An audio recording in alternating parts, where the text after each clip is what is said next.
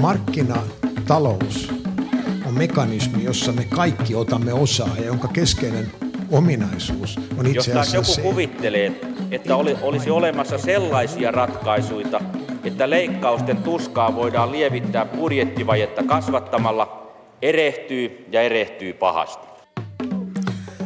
Mitä mainioita kesäkuuta, hyvät kuuntelijat. Kesäkuu näkyy ja ennen muuta kuuluu myös tässä ohjelmasarjassa viimevuotiseen tapaan, eli siten, että tämän kuukauden ajan ohjelma on saanut alaotsikon Kesäkuun vieras. Kun Mikä maksaa? Yleensä tehdään niin, että ensin päätetään aiheesta ja asioista ja niiden perusteella sitten mietitään mahdollisia vieraita ja haasteltavia, niin kesäkuussa toimimme hieman toisin ja menemme hieman enemmän henkilö edellä. Tapaamme siis 5 kiinnostavaa talouteen ja talouselämään liittyvää henkilöä, joiden kanssa puhutaan paitsi taloudesta yleensä myös heidän omasta urastaan. Ja tänään minulla on ilo esitellä kesäkuun vieraana kauppaneuvos Kyösti Kakkonen, Tokmannin halpatavarataloketjujen luoja, entinen omistaja ja toimitusjohtaja, nykyinen sijoittaja, sponsori, taidekeräilijä, Unkarin kunniakonsuli, oikeustieteen kandidaatti Uppsalan yliopistosta ja monimiljonääri ja mitä kaikkea vielä. Tervetuloa. Kiitoksia oikein kovasti. Menikö tittelit oikein? No, olihan siinä osa niistä. Mitä vielä lisäisit? No, sitä on niin monessa mukana erilaisissa luottamustehtävissä ja eri yhtiöiden hallituksessa, hallitusjäsenä tai puheenjohtajana. Ne on niin kuin tärkeää, että on rakentamassa omalta osalta tätä Suomea, mutta yksi asia, mistä mä olen varsin ylpeä viimeaikaisesta huomiosta on Suomen taideakatemian kunniajäsenyys, jota nyt pari vuotta sitten jaettiin 30 vuoden pitkän tauon jälkeen vuodelleen. Onnittelut siitä. Kiitoksia. No Kyösti Kakkonen, millaisia asioita kuuluu sinun kesääsi? No minun kesäni on semmoinen aika tavallinen suomalainen kesä. Ensinnäkin meillä on niin hieno maa, että kesällä, periaatteena on, että kesällähän täällä Suomessa pitää olla mahdollisimman paljon, mutta tänä kesänä tosin on poikkeusta sen verran, että tuossa lähden viikon kuluttua purehtimaan Kreikan saaristoystäväni metropolitta Ambrosiuksen ja kumppaneiden kanssa ja sitten pitää lähteä juhannuksen jälkeen tai saa tai voi tai on ilo lähteä tyttären valmistujuusjuhliin Pariisiin. Hän saa toisen tutkintonsa siellä ja häntä täytyy käydä muistamassa, mutta muuten täällä kun Muloniemessä rannalla asutaan toisessa kodissa, me Boulevardin kodin lisäksi, niin siinä on kaikki ne suomalaisen kesäelementit ympärillä ja siihen liittyy sitä vapaa-aikaa ystävien kanssa ja aika paljon kulttuuripläjäyksiä, Savonlinnan oopperajuhlia ja Ilosaari rockia ja erilaisia näitä, mitä meidän Suomen suvessa tapahtuu asioita. Ja tänä kesänä on tarkoitus pelata paljon enemmän golfia kuin aikoihin oman kunnon takia ja siinä vesillä varmaan tulee käytyä ja kyllä se tuntuu niin, että se kesäalmanakka on varsin kiireinen. Yksi mikä kuitenkin, kun on tämmöinen yrittäjä, sieluisuus on ollut yrittäjänä koko elämässä opiskeluajasta lähti jossakin muodossa, niin aina vastuullisesti, kun eri yhteyden toimitusjohtajat soittavat, niin kyllä ne puhelut aina otetaan. Jos apua tai neuvoa tarvitaan tai toimenpiteitä tarvitaan, niin aina olen käytettävissä kuin partiopoika. Sitten lomaa keskeytetään siltä osin ja hoidetaan niitä asioita, jos kiireellisiä asioita tulee taas työpöydälle. Eli onko se vähän niin, että sijoittaja ei varsinaista lomalomaa koskaan pidäkään, vaan aina pitää hieman seurata sitä, että missä mennään? Kyllä se on, niin kuin, se on verissä ja sitten jotenkin harmittaa joskus tämä suomalaisten asenne, kun ne kokee tämän työn niin raskaana, että voi, että hampaat narskuu ja on niin kuin paha mieli, että taas joutuu töihin. Työn täytyy olla iloinen asia, että silloin niin kuin itse vapaaehtoisesti vapaa-ajalla sitä katselee, että miten kurssit tai kehittyy tai monet asiat kehittyy, niin se, niin kuin tuottaa vaan, niin kuin, se on niin kuin semmoista vähän niin kuin sakinpelu, niin lisämaustetta siinä, että niin kuin sitä tekee, eikä sitä edes ajattele, että tässä nyt voi hittoa, että menee tässä aikaa ja tämä on rankkaa tai niin kuin se, jostakin muusta se aika on poissa, niin kuin se onkin, mutta siihen on niin kuin kasvanut, se on osa elämää. No, ajatus on, että tämä ohjelma etenisi niin, että tähän alkuun puhumme hieman yleisemmin Suomen talousnäkymistä ja sitten kävisimme läpi omaa yrittäjän uraasi, joka on kulkenut sananmukaisesti turvesuolta Boulevardille. Sitten hieman nykyisistä toimistasi sijoittajana ja ainutlaatuisesta taidekokoelmasta ja lopuksi muutama sana ennen legendaarisia viikon talousvinkkejä hyvän tekemisestä ja sponsoroista noin yleisemmin. Sopiiko tällainen menettely? Totta kai sopii. Hyvä. Niin, Kyösti Kakkonen, kauppaneuvos, kun katselet Suomen taloudellista tilaa ja kehitystä Kakkonen yhtiöt ikkunoiden takaa, niin mitä näkyy? Tämän hetken kuvasta ilmeisesti nyt puhutaan. Kyllä. No, kyllähän tässä nyt on valoa ikkunassa, kun pitää katsoa sitä omien yhtiöiden näkökulmasta, mutta myöskin kyllä on sen verran patriotti, että katsotaan sitä vähän laajemmalla kuvalla suomalaisilla silmälaseilla. Ja niin kun 2008 vuonna syöksyttiin oikein synkkään lamaan, niin kyllä me niin kun nyt olemme saaneet pikkusen kovaa maata, siis olemme suoreunalta pikkusen kovan maan tuntumaan pääsemässä. Ja nämä toimenpiteet, tietysti kansainvälinen suhdannekin on meitä jelppinyt, mutta kyllä nämä symboliset teot siinä, että mitä tämä hallitus on saanut aikaan, että tämä sateenkaarihallitushan oli suurkeuden huipentuma ja siellä Rinne ja Urpilainen ei osanneet mitään muuta kuin veroja korottaa, ei niin kuin siellä niin kun sitä budjettivajetta oikeasti hoidettu, ei se ole mitään asiahoitoa, jos veroa korotetaan ja pidetään hyvinvointi-illuusiota, sitä kuplaa yllä näillä temppupeleillä. Nyt on niin kun menty pikkusen siihen ytimeen. On kiky-sopimus, joka tosi on vesitetty pahasti. Hallituksessa on ollut tahtotila tehdä paljon enemmän, mutta kädet ovat olleet sidottuja. Mutta kyllä siellä niin on myös niitä oikeanlaisia merkkejä, että me pitää niin kansakuntana lopettaa tämä ruikuttaminen ja uikuttaminen ja niin uskaltaa tehdä toimenpiteitä. Yritysten pitää uskaltaa investoida ja hallitukselle pitäisi antaa työrauha tehdä niitä toimenpiteitä, mitä se katsoo oikeaksi kansan pelastamiseksi tehdä. No, miten arvioit nykyisen hallituksen talouspoliittista linjaa, onko se ollut oikea tässä tilanteessa?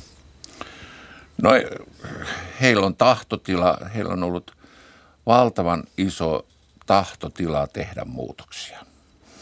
Meillä on isoja ongelmia, joista me emme vieläkään valitettavasti ole päässeet eroon. Meidän pitää uskaltaa puuttua rakenteisiin. Julkinen sektori on aivan liian suuri. Ja meidän valtiovelka on aivan liian suuri. Että meidän pitää uskaltaa tehdä näitä asioita uudella tavalla, räjäyttää näitä vanhoja rakenteita, hakea parempia toiminta- ja työmalleja. Mutta että kun ammattiyhdistysliike haluaa säilyttää tämän museaalisen vanhan Suomen, niin kohta me voidaan myydä eurooppalaisen museolippuja, tulkaa katsomaan tätä vanhaa Neuvostoliittoa. Me ollaan pahasti oltu sillä tiellä. Myös tämä kiky-sopimus, että tehdään pieniä liikkeitä. Meidän suomalaisten pitää ajatella jokaisen omassa roolissaan, että mitä me voidaan tehdä tälle maalle. Nyt on tämä suuntaus, että mitä maa voi tehdä meille itsellemme itsekkäästi. Et me olemme niin kuin siinä kulttuurissa, että tässä nyt heti tällä hetkellä kaikki minulle välittämättä, mitä tulevaisuudessa tapahtuu. Ja niin kuin tämähän tarkoittaa sitä, että me ryövätään leipä meidän lasten suusta. Ja ettei näin kävisi, niin nämä niin kuin pienet uhraukset on naurettava, että itketään 6 minuutin lisäajasta. Muistan se ajan, kun pekkaset tulivat, se tarkoittaa päivittäistä työajan lyhennystä 0,5 tuntia. Meidän pitää kääriä hihat ja olla valmiita tekemään töitä 0,5 tuntia enemmän päivässä. Tai jos joku yritys on pulassa, niin vaikka se tunti päivässä. Ja eikä niinkään palkkoihin sinänsä tarvita kajota, mutta me saadaan kilpailukykyä sillä aikaan, että me pikkusen joustetaan. Ja sitten kun taas menee paremmin, niin totta kai sitten niin kun yhtiöt ja yhteiskunta palkitsee toisinkin päin. Että mä en ymmärrä, että miten niin kun meillä ei tämmöistä mentaliteettia ole. Ruotsissa tämä on toiminut erinomaisesti hyvin. Läheltä voi katsella, miten Saksa on noussut kukoistukseen. Mutta meillä on tämmöinen yhteiskuntasyöpä, mafiajärjestö, ammattiyhdistysliike, joka niin kun toimii äärimmäisen epädemokraattisesti, käyttäen sellaista valtaa, jota sille ei kuulu. He eivät ole lojaaleja tämmöiselle suomalaiselle yhteiskunnalle, Suomen hallitukselle. He tekevät opportunistista myyrän työtä selän takana, pelotellen ja uhkaillen. Se on semmoista niin kuin temppupolitiikkaa, jota käydään siellä kabineteissa. Jos tämmöistä teette, niin tulee näin. Nämä pyörät seisahtuu, nämä laivat seisahtuu tai satamat seisahtuu. Siis me itse yritysjohtajana tunnen tämän mekaniikan, jota on saanut läheltä katsella, että miten tämä peli toimii. Siellä paljon kovempaa ja raadollisempaa tapahtuu kulisseissa, mitä tuodaan etes julkisuuteen. Mutta se, että niin kun kansakunnalla on tahtotila, se me tiedetään, sitä on tutkittu.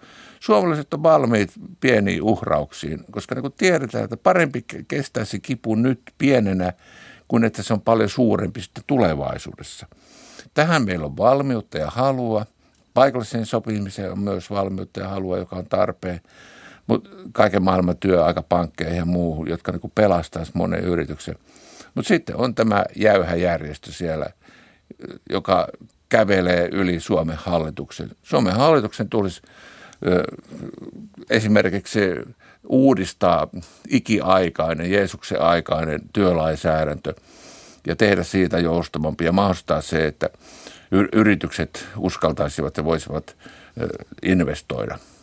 Yhden tämmöisen esimerkki otan, esimerkiksi tämä perintöveron korotus, jonka valtiovarainministeri Rinne ja Urpilainen niin sanottuja harmistuslakeja, kun meillä näitä kaunaisuus- ja kateuslakeja luodaan, niin Ruotsissa näitä kutsutaan, perintöveroa kutsuttiin haittalaiksi. Ja demariministeri Karlsson poisti se vuonna 2004 kommunistien tuella, haittalaki. Tämä on tarkoittanut Ruotsissa sitä, että nyt kun yritykset joutuu kyttäilemään sukupolvenvaihdostilanteessa, että mitä tehdä, uskaltako tehdä, kun ei pysty yritystä lunastamaan perilliset, niin siellä on nyt vapautunut tämä hyvä energia työntekoon, kasvuun, uudistamiseen, suunnitteluun, työllistämiseen. Että niin kuin hyvät voimat on laskettu todella irti. Ja siellä on pohdittu ja laskettu tätä asiaa. Meillä ne hassut 100 miljoonat jäykistää tätä tilannetta. Monet tekee hätäisiä yritysten myyntejä, ulkolaisia omistajia tulee yrityksiin. Lopetetaan yrityksiä, siirrytään ulkomaille. Onko tämä nyt parempi vaihtoehto, että nämä hyödyt karkaa jonnekin ulkolaisille pääomasijoittajille tai jonkun muun vieraanvaltion kassaan? No, kauppaneuvos Kyösti Kakkonen, sinä ainakin olet jo hihasi käärinyt, koska olet kesän kunniaksi lyhythihaisessa paidassa, mutta kenen Suomessa pitäisi ottaa aloite käsiinsä, kun kerran selvästi syytät AY-liikettä, se jarruttaa kaikkea. Kenellä on voima ikään kuin sivuttaa se? Meillä on enemmistöhallitus, joka nauttii kansan ja eduskunnan luottamusta. Sillä on valta ja voima. Sillä on ollut tahtotila toimia, mutta just tämä kulississa uhkaus ja pelottelu, politiikka, jossa ei olla lojaaleja maan hallitukselle. Muistaa, miten Vanhaselle kävi, kun siellä Rukan hangilla niitä ajatuksia toi esille, niin ne muuten pitkälti ovat tänä päivänä toteutuneet. Ne oli oikean suuntaisia, mutta 10 vuoden jälkeen tai enemmänkin pitänyt sulattelua ja aikajaksoa sen pistää väliin. Ilman muuta maan hallituksella on se velvollisuus ja oikeus, nimenomaan oikeus.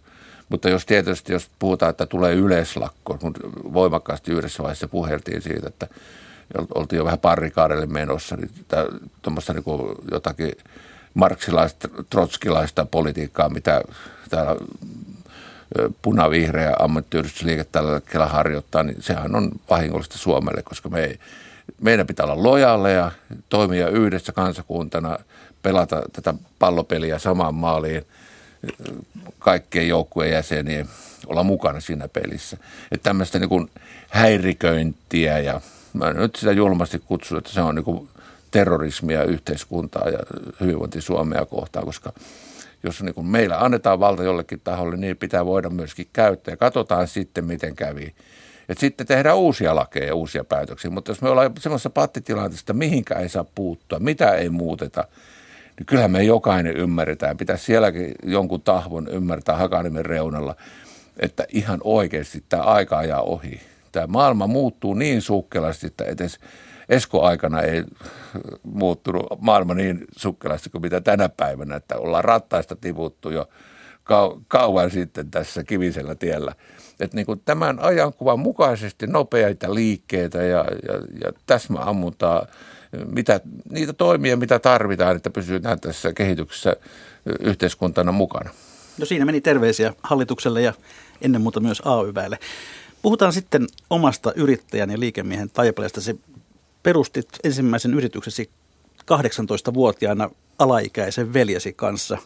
Mistä se yrittäjyys sinun kohdallasi oikein kumpuaa, Kyösti Kakkonen? No, hän oli meidän opiskelijoiden kesätyöpaikka alun perin. Ehkä siellä on vähän juuret siinä vanhakassa luterilaisessa kasvatuksessa maatilan poika, joka on semmoinen tuolla perheyritys,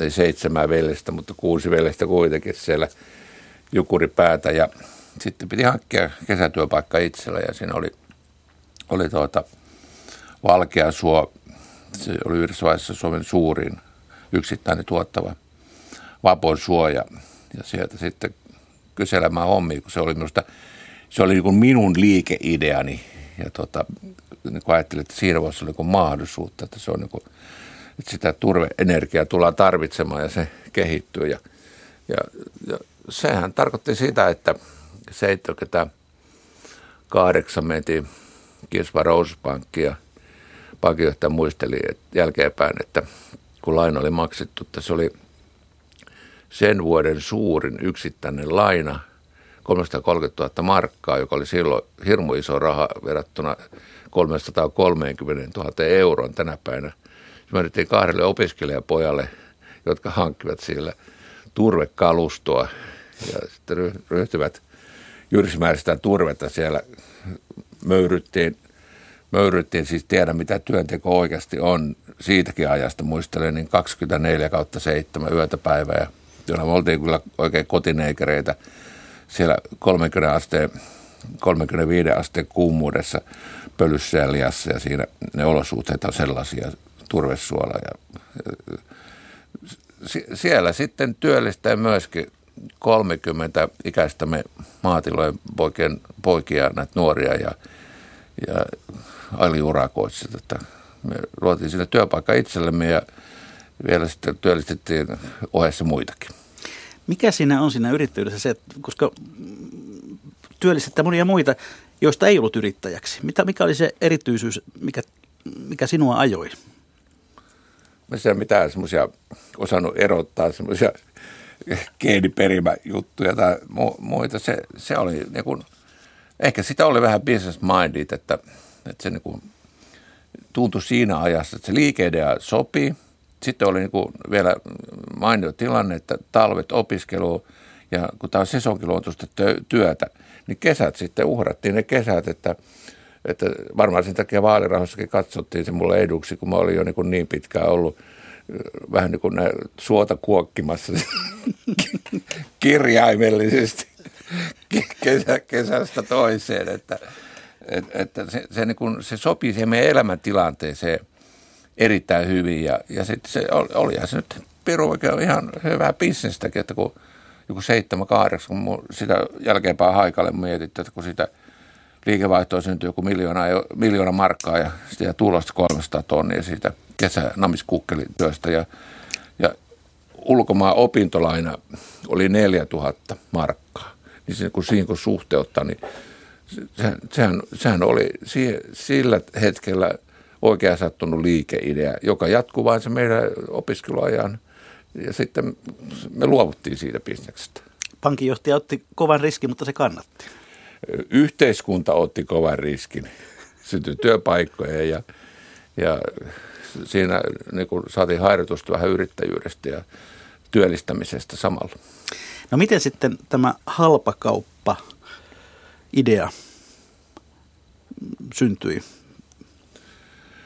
No nyt kun puhutaan Tokmannista, niin nyt pitää muistaa, että meillä oli mukana ostimme 80-luvun alkupuolella serkkuni kanssa ja hänen tyttärensä kanssa veljeni mukana ollen niin semmoisen halpakauppaketjun säästöaitan, josta tuli myöhemmin Savokanan tavaraa, jota sitten laajennettiin ja kehitettiin.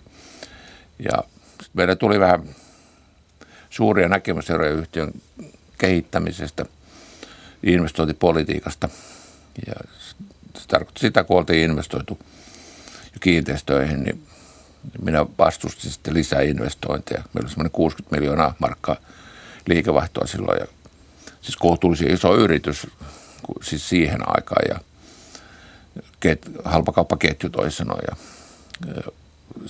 silloin sitten oli niin kuin jo avautumassa tämä lainapolitiikka ja serkkuni piti meitä hölmönä, että kun emme käytä tämmöisiä hienoja mahdollisuuksia hyväksi, kun saa lainaa ja otetaan lainaa ja ostetaan kiinteistöjä lisää siinä.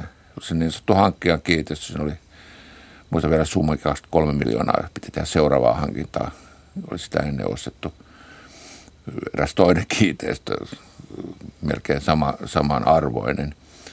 Ja sitten mä siinä sanoin, että rohkeus ei riitä tähän nyt, että ei haluta olla mukana. Ja siitä tuli sitten semmoinen sen verran iso näkemysero, että vuonna 1988 mietettiin se yritys sitten. Jouduttiin luopumaan siihen aika hyvästä yrityksestä aika niin kuin pilkkahintaisesti sen substanssiarvon nähden. Mutta saatiin se tilanne selvitettyä, että 48% omistusosuudella sitä joutuu vaan olemaan sitten tiukan paikan tulleen niin takakuorossa katselemassa ja niin siinä kävi. Tietysti 90-luvulle sitten, kun mentiin siinä, niin ne investoinnit alkoivat näyttäytyä toisessa valossa, että hän oli ottanut siirtänyt valuuttalainoksi myöhemmin ja ne kiinteistöt sitten kun tiedämme, että kiinteistöarvot puolittu ja lainat kaksinkertaistui, niin lopputulosta ei tarvinnut kertoa. Pelastauduitte siis ajoissa ja jos oikein olen ymmärtänyt, niin sitten koukkasitte hieman Savonlinnan ja Mikkelin kautta ja se Tokmannin tarina alkoi oikeastaan sitten sieltä. Se alkoi sieltä sen takia, että meillä oli kilpailukieltosopimusten mukaisesti sillä meidän kotiseudulla Karjalan kunnalla ja me sitten joudumme koukkaamaan sinne saakka, kun se kilpailukielto päättyi. Ja silloin sitten perustamme tämän kyseisen yhtiön vuonna 1989 hulpealla 15 000 markan osakepääomalla. Ja siitä sitten 2009 vuoteen, 20 vuotta oli yhtiön toimitusjohtajana ja konserninjohtajana ja vähän siitä eteenkinpäin vielä omistajana. Niin tietysti olen se niin kuin, siis mä itse katson niin, että se on niin kuin huikea menestystarina, suomalainen menestystarina siitä, että kun aina valitaan ja itketään, että ei täällä voi mitään tehdä. Mä näen niin kuin edelleenkin, että täällä on ihan huikeasti erilaisia mahdollisuuksia, kunhan vaan niin osaa tarttua, nähdä ajankuvan ja tehdä täsmäratkaisuja. Halpakaupalla oli silloin sosiaalinen tilaus aivan selvästi ja me kehitettiin sitä bisnestä pitkälti tulorahoituksella vuoteen 2004 saakka. Sitä, että meillä oli tuolloin 26 myymälää Itä-Suomessa ja osin Keski-Suomessakin ja liikevaihtoakin joku 64 miljoonaa euroa ja se niin kuin oli kehittänyt ja kasvanut niin kuin tasaisesti uusperustanan kautta. 2004 sitten otettiin pääomansijoittajan mukaan sen takia, että haluttiin vielä tehdä isompia harppauksia. Meidän tase olisi riittänyt. Silloin meillä oli jo tuo vapaavalinta Kiikarissa, joka siellä Pirkanmaalla ja Satakunnassa toimi, mutta en sitten halunnut velkaannuttaa yhtiötä. Pankki sanoi, että miksi sä tähän otat kumppani, että teidän resursseista riittää tähän, mutta mä halusin katsoa siitä vielä eteenpäin ja silloin sitten aina se, kun tuommoinen exit on myös yrittäjälle semmoinen tilin paikka siitä pitkästä aherruksesta. Siinä on sitten myös mahdollisuus tehdä exitissä, vähän hyrkkaa itsellä ja sitten pääomittaa yritys ja sitten luoda edellytykset sille jatkokasvulle, kun on hyvä yhteistyökumppani, josta saa selkätukea, hyvän nojaa. No, silloin Savonlinnan aikaan istuitte kaupan takahuoneessa, niin oliko silloin jo ikään kuin visio se, että tässä jossakin vaiheessa laajentaan koko valtakunnalliseksi suureksi ketjuksi ja tehdään tästä huikea menestys? Ei todellakaan ole.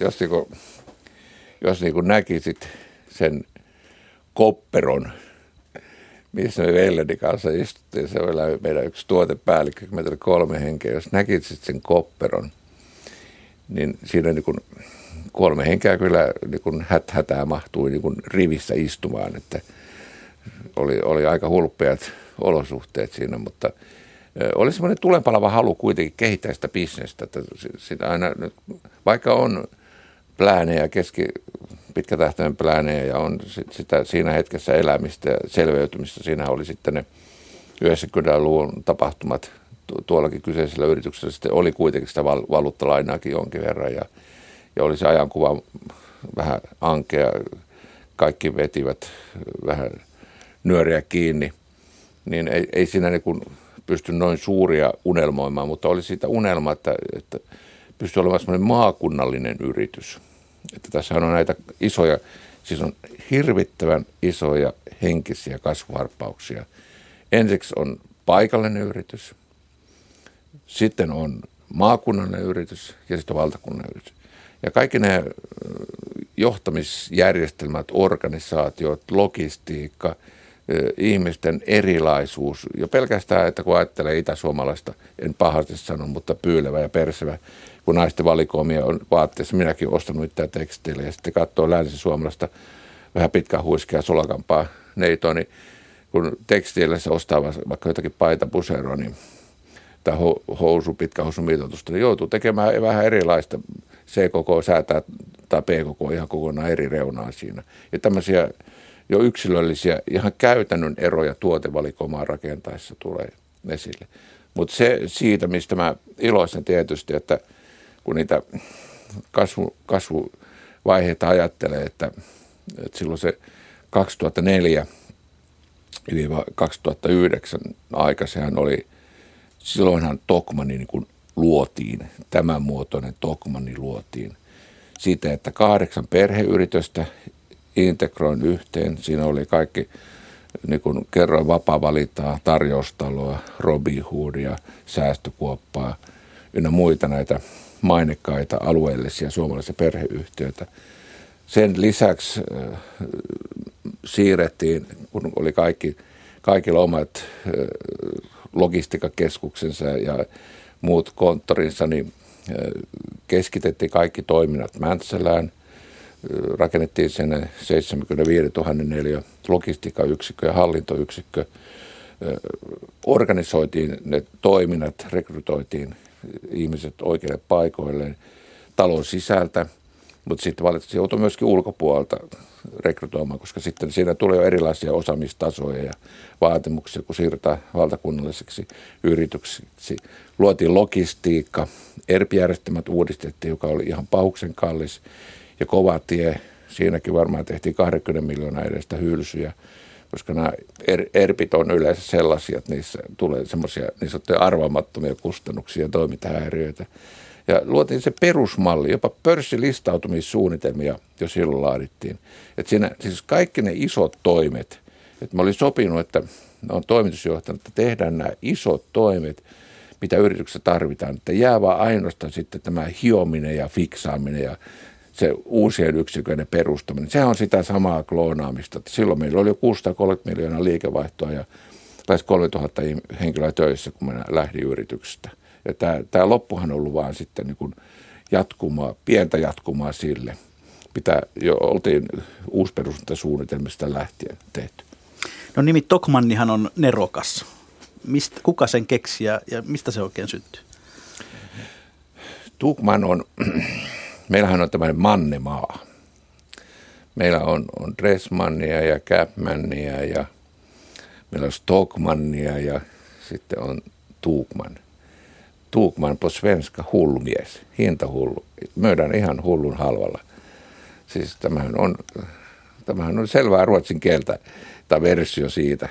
Tässä täytyyhän jotakin Uppsala-vaikutteita olla olemassa. Ja se on niin kuin sitten kuitenkin... Siinä lähellä, kun tässähän pitää myöskin olla tämmöisiä atrapikuvioita, ärsykekuvioita, niin se on sitten riittävän lähellä, että se atrapi toimii. Erästä muuta brändiä. Kyllä, ja hyvin se on toiminut. tuossa oikeastaan käytiin läpi tuo Tokmannin rakentamisen tarina. Sitten tuli aika luopua. Siitä on nyt 5 vuotta, kun luovuitte jo vielä omistuksistanne veljesi kanssa. Millainen päätös se on? Onko se siinä jotain luopumisen haikeutta vai onko se nimenomaan se yrittäjän iloisin tilipäivä? Vai molempia? Silloin hän oli tehty exittiä jo 2 kertaa aikaisemmin, myyty sitä osuutta eri tavalla. Ja sitten tosiaankin 12 lopullisesti sitä jäti pois, koska se oli meidän pläänissä. Siis siinähän, kun on pääomasijoittaja mukana, niin siinähän ei ole paljon itsellä sanan sijaa, kun on osakassopimukseen tuikannut nimensä ja hyväksyy sen, että tämä jonakin päivänä tämä hetki koittaa. Ja niinhän siellä koitti. Se ei ollut sillä tavalla mikä niin kuin ilon tai surun päivä, vähän haikeutta, koska surun päiviä oli vietetty siinä jo aikaisemmin silloin 2009, kun jäi toimitusjohtajan tehtävistä. Se oli isompi muutos kuin sitten tämä lopullinen yhtiön myyminen, koska se oli oma luomuksensa Tokmann ja itse oli kaikki tehnyt ja rekrytoinut iso osa niistä ihmisistä. Tunsi henkilökohtaisesti ja tuntee edelleenkin, koska mä olin elämän suureen luopumiseen jo joutunut kasvamaan, koska 2007 loppuvuodesta, kun olin menettänyt vaimoni aivokasvaimen takia, niin elämä oli jo minua nöyryttänyt tai luopumissuhteita. Siinä ei niin kuin enää tämmöinen sitten niin kuin maallisempi asia ollut sitten niin tapahtumana niin iso. Että ainoastaan pikku haikeutta siitä tulevasta. Ja sitten pitää muistaa, että siinä oli se vaaliraha hössytyskin päällä, joka oli, taisi olla enemmän politiikkaa kuin juridiikkaa Kalskeen osalta, en tiedä. Vähän oudoltahan se näin jälkeenpäin tuntuu.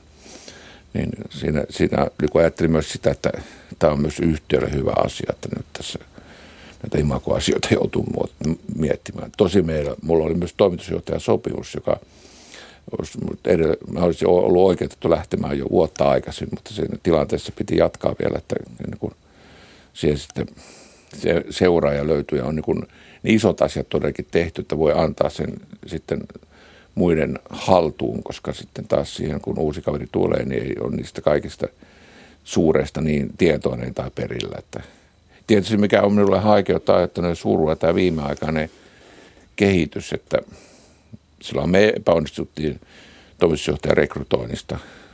2011 jo toimitusjohtaja, joka nyt sai potkut, niin oltiin häntä irtisanomassa, mutta kun tämä myynti oli niin kuin tulossa, niin meillä piti olla yrityksellä toimitusjohtaja ja mulla oli semmoinen käsitys, että Nuuri Capital olisi tuossa 2 vuotta sitten ei ollut samassa tilanteessa, mutta heillä piti olla myöskin toimitusjohtaja, joka niin kuin, että kun listautuminen tehdään, niin pitää olla toimitusjohtaja, koska jos sitä ei ole, niin prosessi lykkäytyy vuodella tai 2.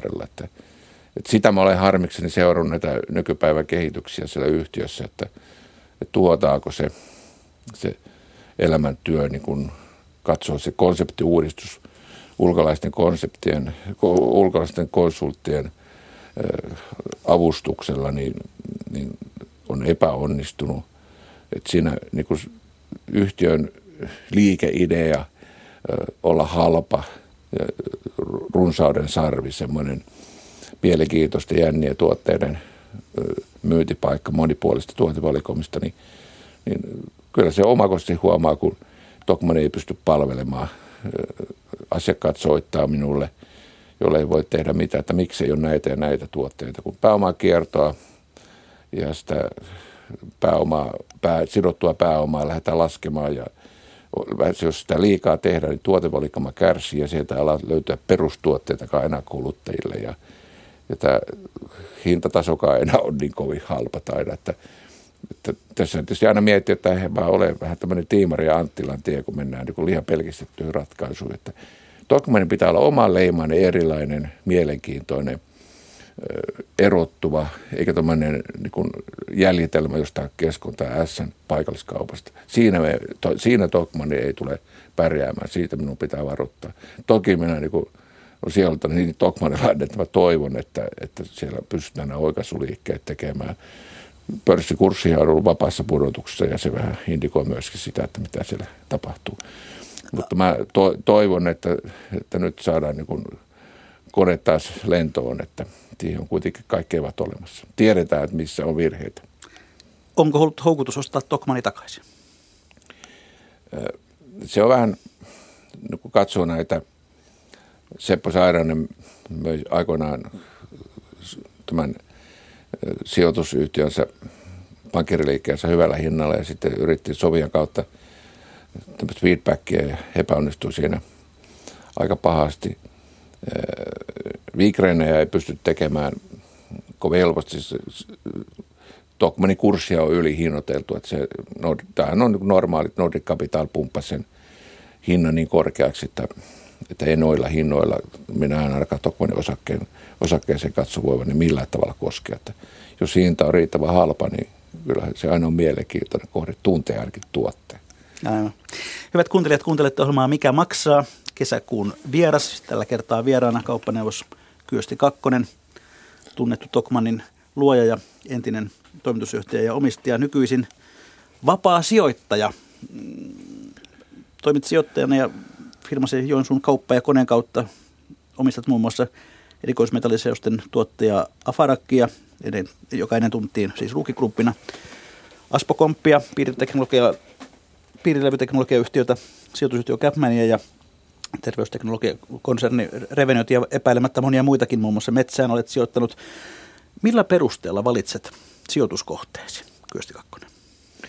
No, meillähän tulee näitä erilaisia yritysesittelyjä todella paljon. Että niitä siis voi sanoa, että yksi päivässä tai enemmänkin.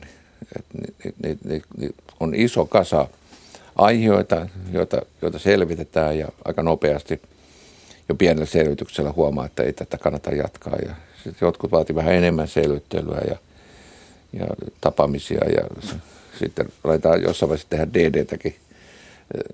Me ollaan aika niin kuin tälle avarakatseisia. Me niin kuin halutaan katsoa niin kuin tätä tulevaisuutta, Suomen tulevaisuutta, semmoisia aiheita, ajatuksia, jotka on niin kuin palvelee tulevaisuuden Suomea ja on monipuolisia. Että tuossa on niin kuin tuohon, otan muutamia poimintoja pk-sektorin yrityksissä, jossa ollaan mukana vahvasti joko enemmistöomistajana tai hyvin isossa roolissa, niin siellä on muun muassa nanoteknologiaa, 3D-tulostin teknologiaa rakennusteollisuudelle, siellä on drone-juttuja, siellä on muutakin terveysteknologiaa kuin tuo Revonio. Siellä on Argus-niminen yritys, joka on oppimisalustoja, muun muassa NASAllekin on toimittanut. Siinä tekee yhteistyötä muun muassa NASAankin kanssa.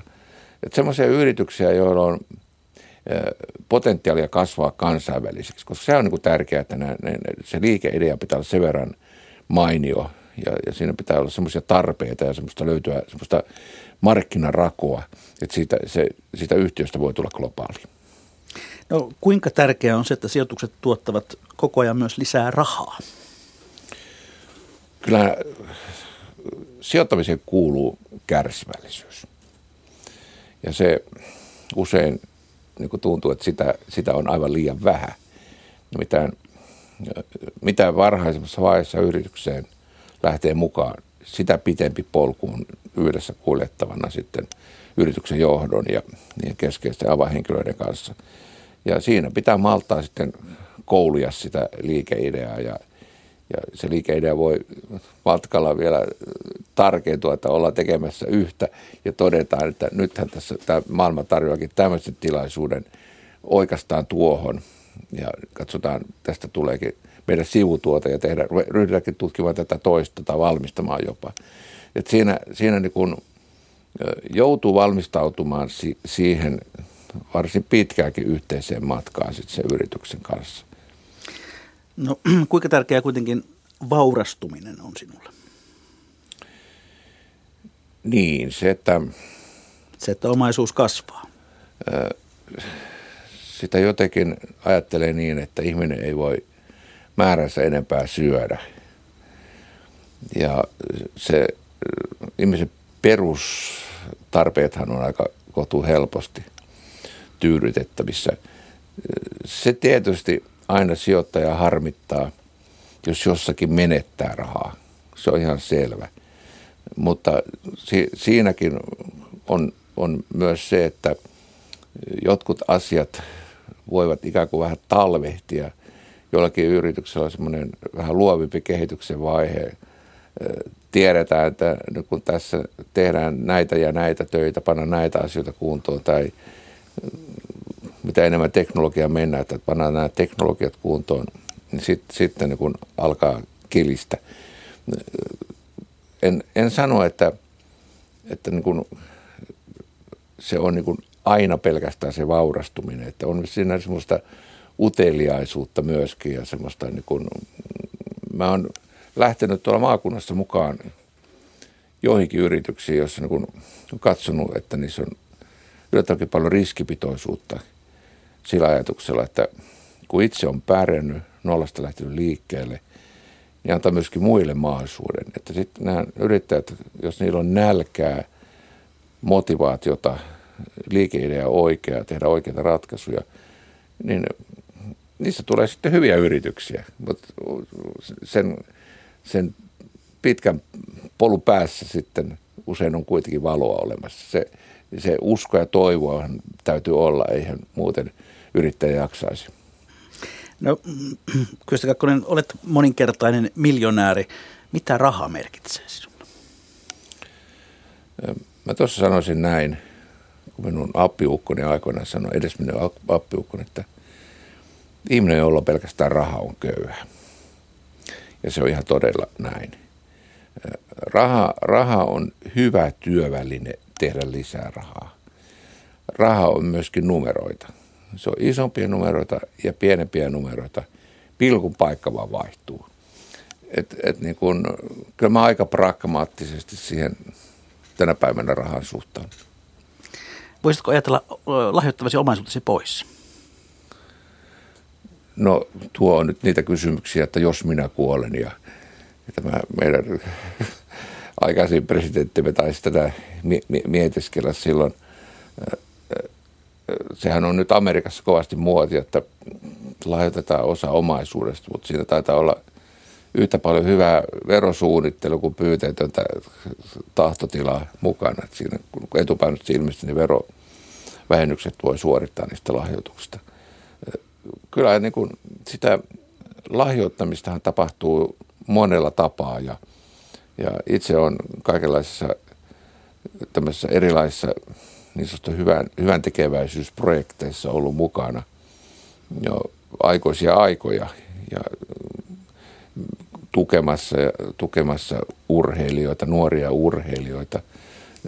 Ollut 5-6 vuotta mainekkaan urheiluseura, 1900 perustetun urheiluseura Katajan puheenjohtajanakin ja sitä kautta antanut rahaa myöskin sinne ja antanut omaa aikaani. Samalla tavalla suomalaisessa työssä, kun on Pioneermuseon hallituksen puheenjohtaja, niin annan siinä aikaa, lahjoitan arvokasta aikaani, mutta samalla myöskin sponsoroin sitä toimintaa ja monia muita tämmöisiä toimintoja. Mutta sitten mä katson, että mikä on niin minun Suomi-tekoni, tämmöinen suuri sponsorointitekoni on tietysti tämä design-kokoelma, jota olen kartoittanut yli 30 vuotta ja siihen mä oon käyttänyt tosi paljon aikaa. Ja ihan todella paljon myöskin omia taloudellisia ja henkilökohtaisia resursseja niin sen kartoittamiseen. Että tätä lahjoittamista, totaalilahjoittaminen, jollakin tavalla sitä pitää jälkipolviakin ajatella, missä se lahjoittaminen sitten on niin kuin oikeampaa ja osuvampaa ja ajankohtaisempaa ja parempaa tulosta tuottavaa. Sitä pitäisi minusta vähän kokonaisuutena miettiä. No, ostit Helsingin Boulevardilta muutama vuosi sitten kokonaisen kerrostalon, kun... Kolme taloa. Niin, lopulta 3 taloa, kun olit etsiskelemässä sopivaa asuntoa itsellesi. Onko kivaa olla tällainen rikas monimiljonääri, joka voi, niin kuin sanoit, kommentoit jossakin, että se oli heräteostos. Minun heräteostos voi olla suklaapatukka. No joo, se olihan se heräteostos, koska mä olin 3 vuotta etsinyt itselleni Helsingistä kivaa asuntoa ja semmoista kaikki, siinä on reunaehtoja. Hieno vanha talo hyvällä paikalla ja katto korkealla ja isot ikkunat ja vaikka mitä ihmettä.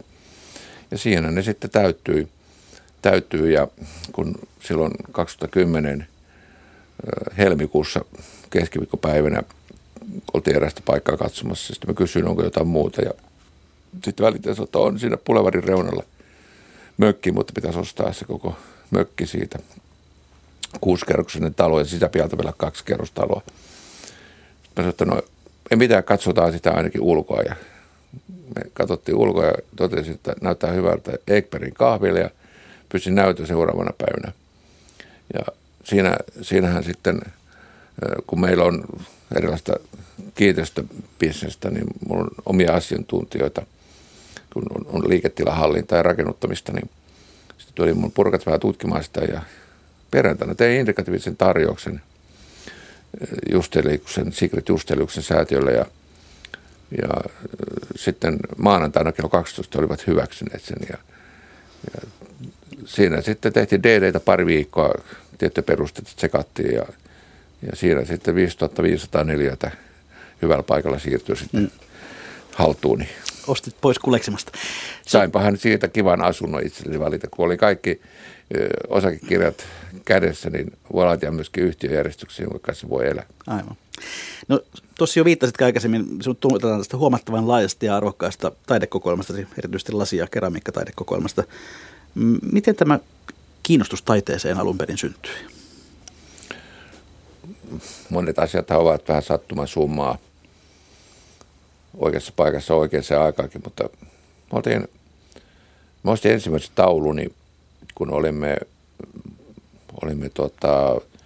Puolassa oikeustieteellisen tiedekunnan vierailulla Varsovan yliopistossa ja sitten he esittivät sitä vanhaa kaupunkia ja ostin sieltä sitten maalauksen, jonka sitten nyt voi tunnustaa, salakuljetin Suomeen. Oli vanhempi taulu, sillä oli nämä säännöt, että 50 vuotta vai mitä se oli ollut, että vanhani ei saa tuoda. Ja minä käärisin sen kankaan matkalaukkuuni ja rullalle ja kaveri toi sitten paperinarulla sidotut kehykset sitten jäljempänä, kun tulimme laivaan Gdańskista Malmöön, vai Göteborgin sitten oli, niin hän sitten ressukka siinä oli vähän huumorituulella ja kun Tulli kysyi, että mitä nämä ovat, niin hän sanoi, että they are my firewoods. Ja kolme kertaa, kun hän oli tämän saman vastauksen antanut kysyttäessä, niin sitten takahuoneessa oli semmoinen riisuutumisepisodi ollut sitten.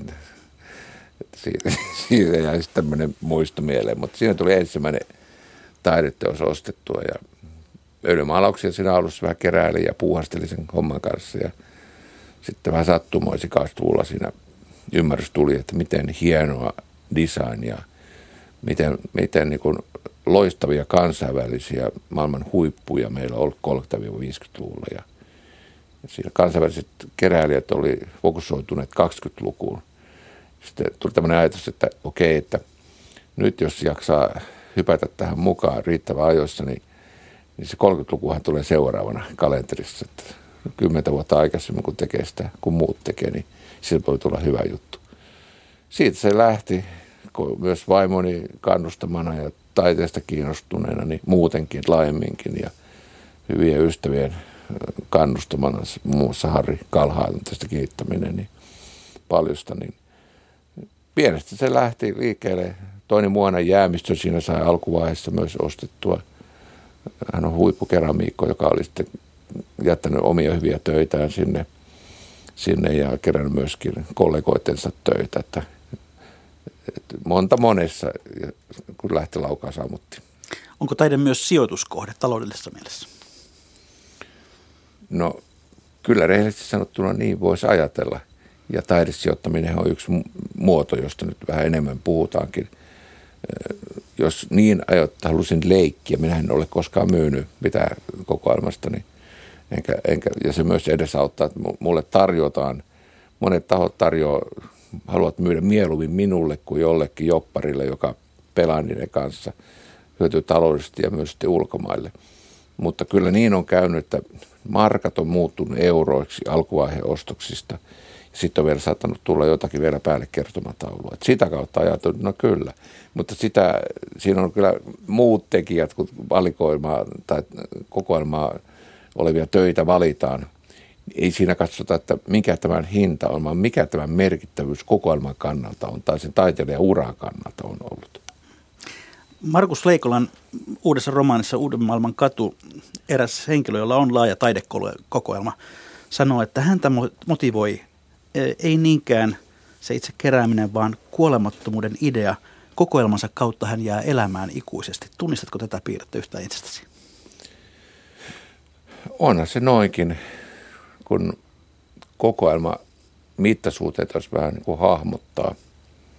Just tämmöinen niin kuin, en nyt sano kehuskelu, mutta pohdiskelu sallitaan tässä, niin kun nyt keramiikan lasin osalta on Suomen lasimuseo kokoelma Riihimäellä ja sitten on Helsingissä meillä tällä Disan kokoelma, jotka niin kuin on niin kuin samantasoisia, niin tietysti kokoelmahan täyttää museaalisen kokoelmaehdot kaikilta osin. Se on erittäin laadukas ja siinä on keskitytty näiden töiden merkittävyyteen, huolella valintaan. Ja jotakin kertoneen sekin, että kun mulla on ollut useita kymmeniä näyttelyjä Suomessa ja ulkomailla, niin tällä hetkellä on työjohdossa 16 erillistä näyttelyä. Sitä, että 3 näyttelyä kiertää tälläkin hetkellä Eurooppaa, 1 Virkala-näyttely Saksassa, La Granja museossa Madridin lähellä Espanjassa on Sarparevan näyttely ja sitten on vielä Falkenbergin museossa Virkala Foundationin kanssa yhteisnäyttely, Ruth Brügg-näyttely. Ja sitten on tulossa Finlaysonin lasinäyttely kesällä Tampereelle ja meillä tulee Oulun lähelle yksi näyttely, sitä vielä hahmotellaan sitä teemaa, että 5 näyttelyä on nytkin niin kuin kesällä yhtä aikaa työ alla ja sitten näyttelyt kiertää, jotka on päällä, niin Eurooppaa. Japanin lähtee Vitemuseon keramiikkanäyttelykierros ensi vuoden alussa. Et tässä minä katson, että mä oon tämmöistä Suomi-työtä tekemässä oikein isolla kirjaimilla. Ja hyvät kuuntelijat, sitten ollaan siinä kohtaa lähetystä, että on viikon perinteisten talousvinkkejä ja talousviisauksien aika. Kauppaneuvos Kyösti Kakkonen, millainen on sinun viikon talousvinkkisi tai talousviisautesi, jonka kuuntelijoille haluat jakaa? No, minun vinkkini on se, että kun meidän suomalaisten pitäisi niin kuin luottaa itseemme ja siihen omaan arvoomme, myös ei vain henkisen arvoon, mutta myös työmarkkina-arvoon ja siihen kyvykkyyteen niin, ja kouluttautuneisuuteen, niin mä kehottaisin ihmisiä pitämään itsensä työkykyisinä ja työkuntoisina, satsamaan itseensä, kouluttautumaan, pitämään työtaitojaan yllä, pitämään hyvää huolta itsestään, omasta kunnostaan. Samalla pitää myöskin hyvää huolta lähimmäisistään, kun on hyvässä vireessä itse, niin jaksaa paremmin huomioida myös lähimmäistä. Saa helpommin niitä työpaikkoja uudistuvassa maailmassa ja kun on valmis oppimaan uutta, niin voi sitten vaikka tarvittaessa hakea erilaisia uusia urapolkujakin. Kyösti Kakkonen, lämmin kiitos vierailusta tässä ohjelmassa. Hyvää kesän jatkoa. Mikä maksaa? Sitä me ihmettelemme jälleen viikon kuluttua. Kiitoksia paljon ja hyvää kesää kaikille.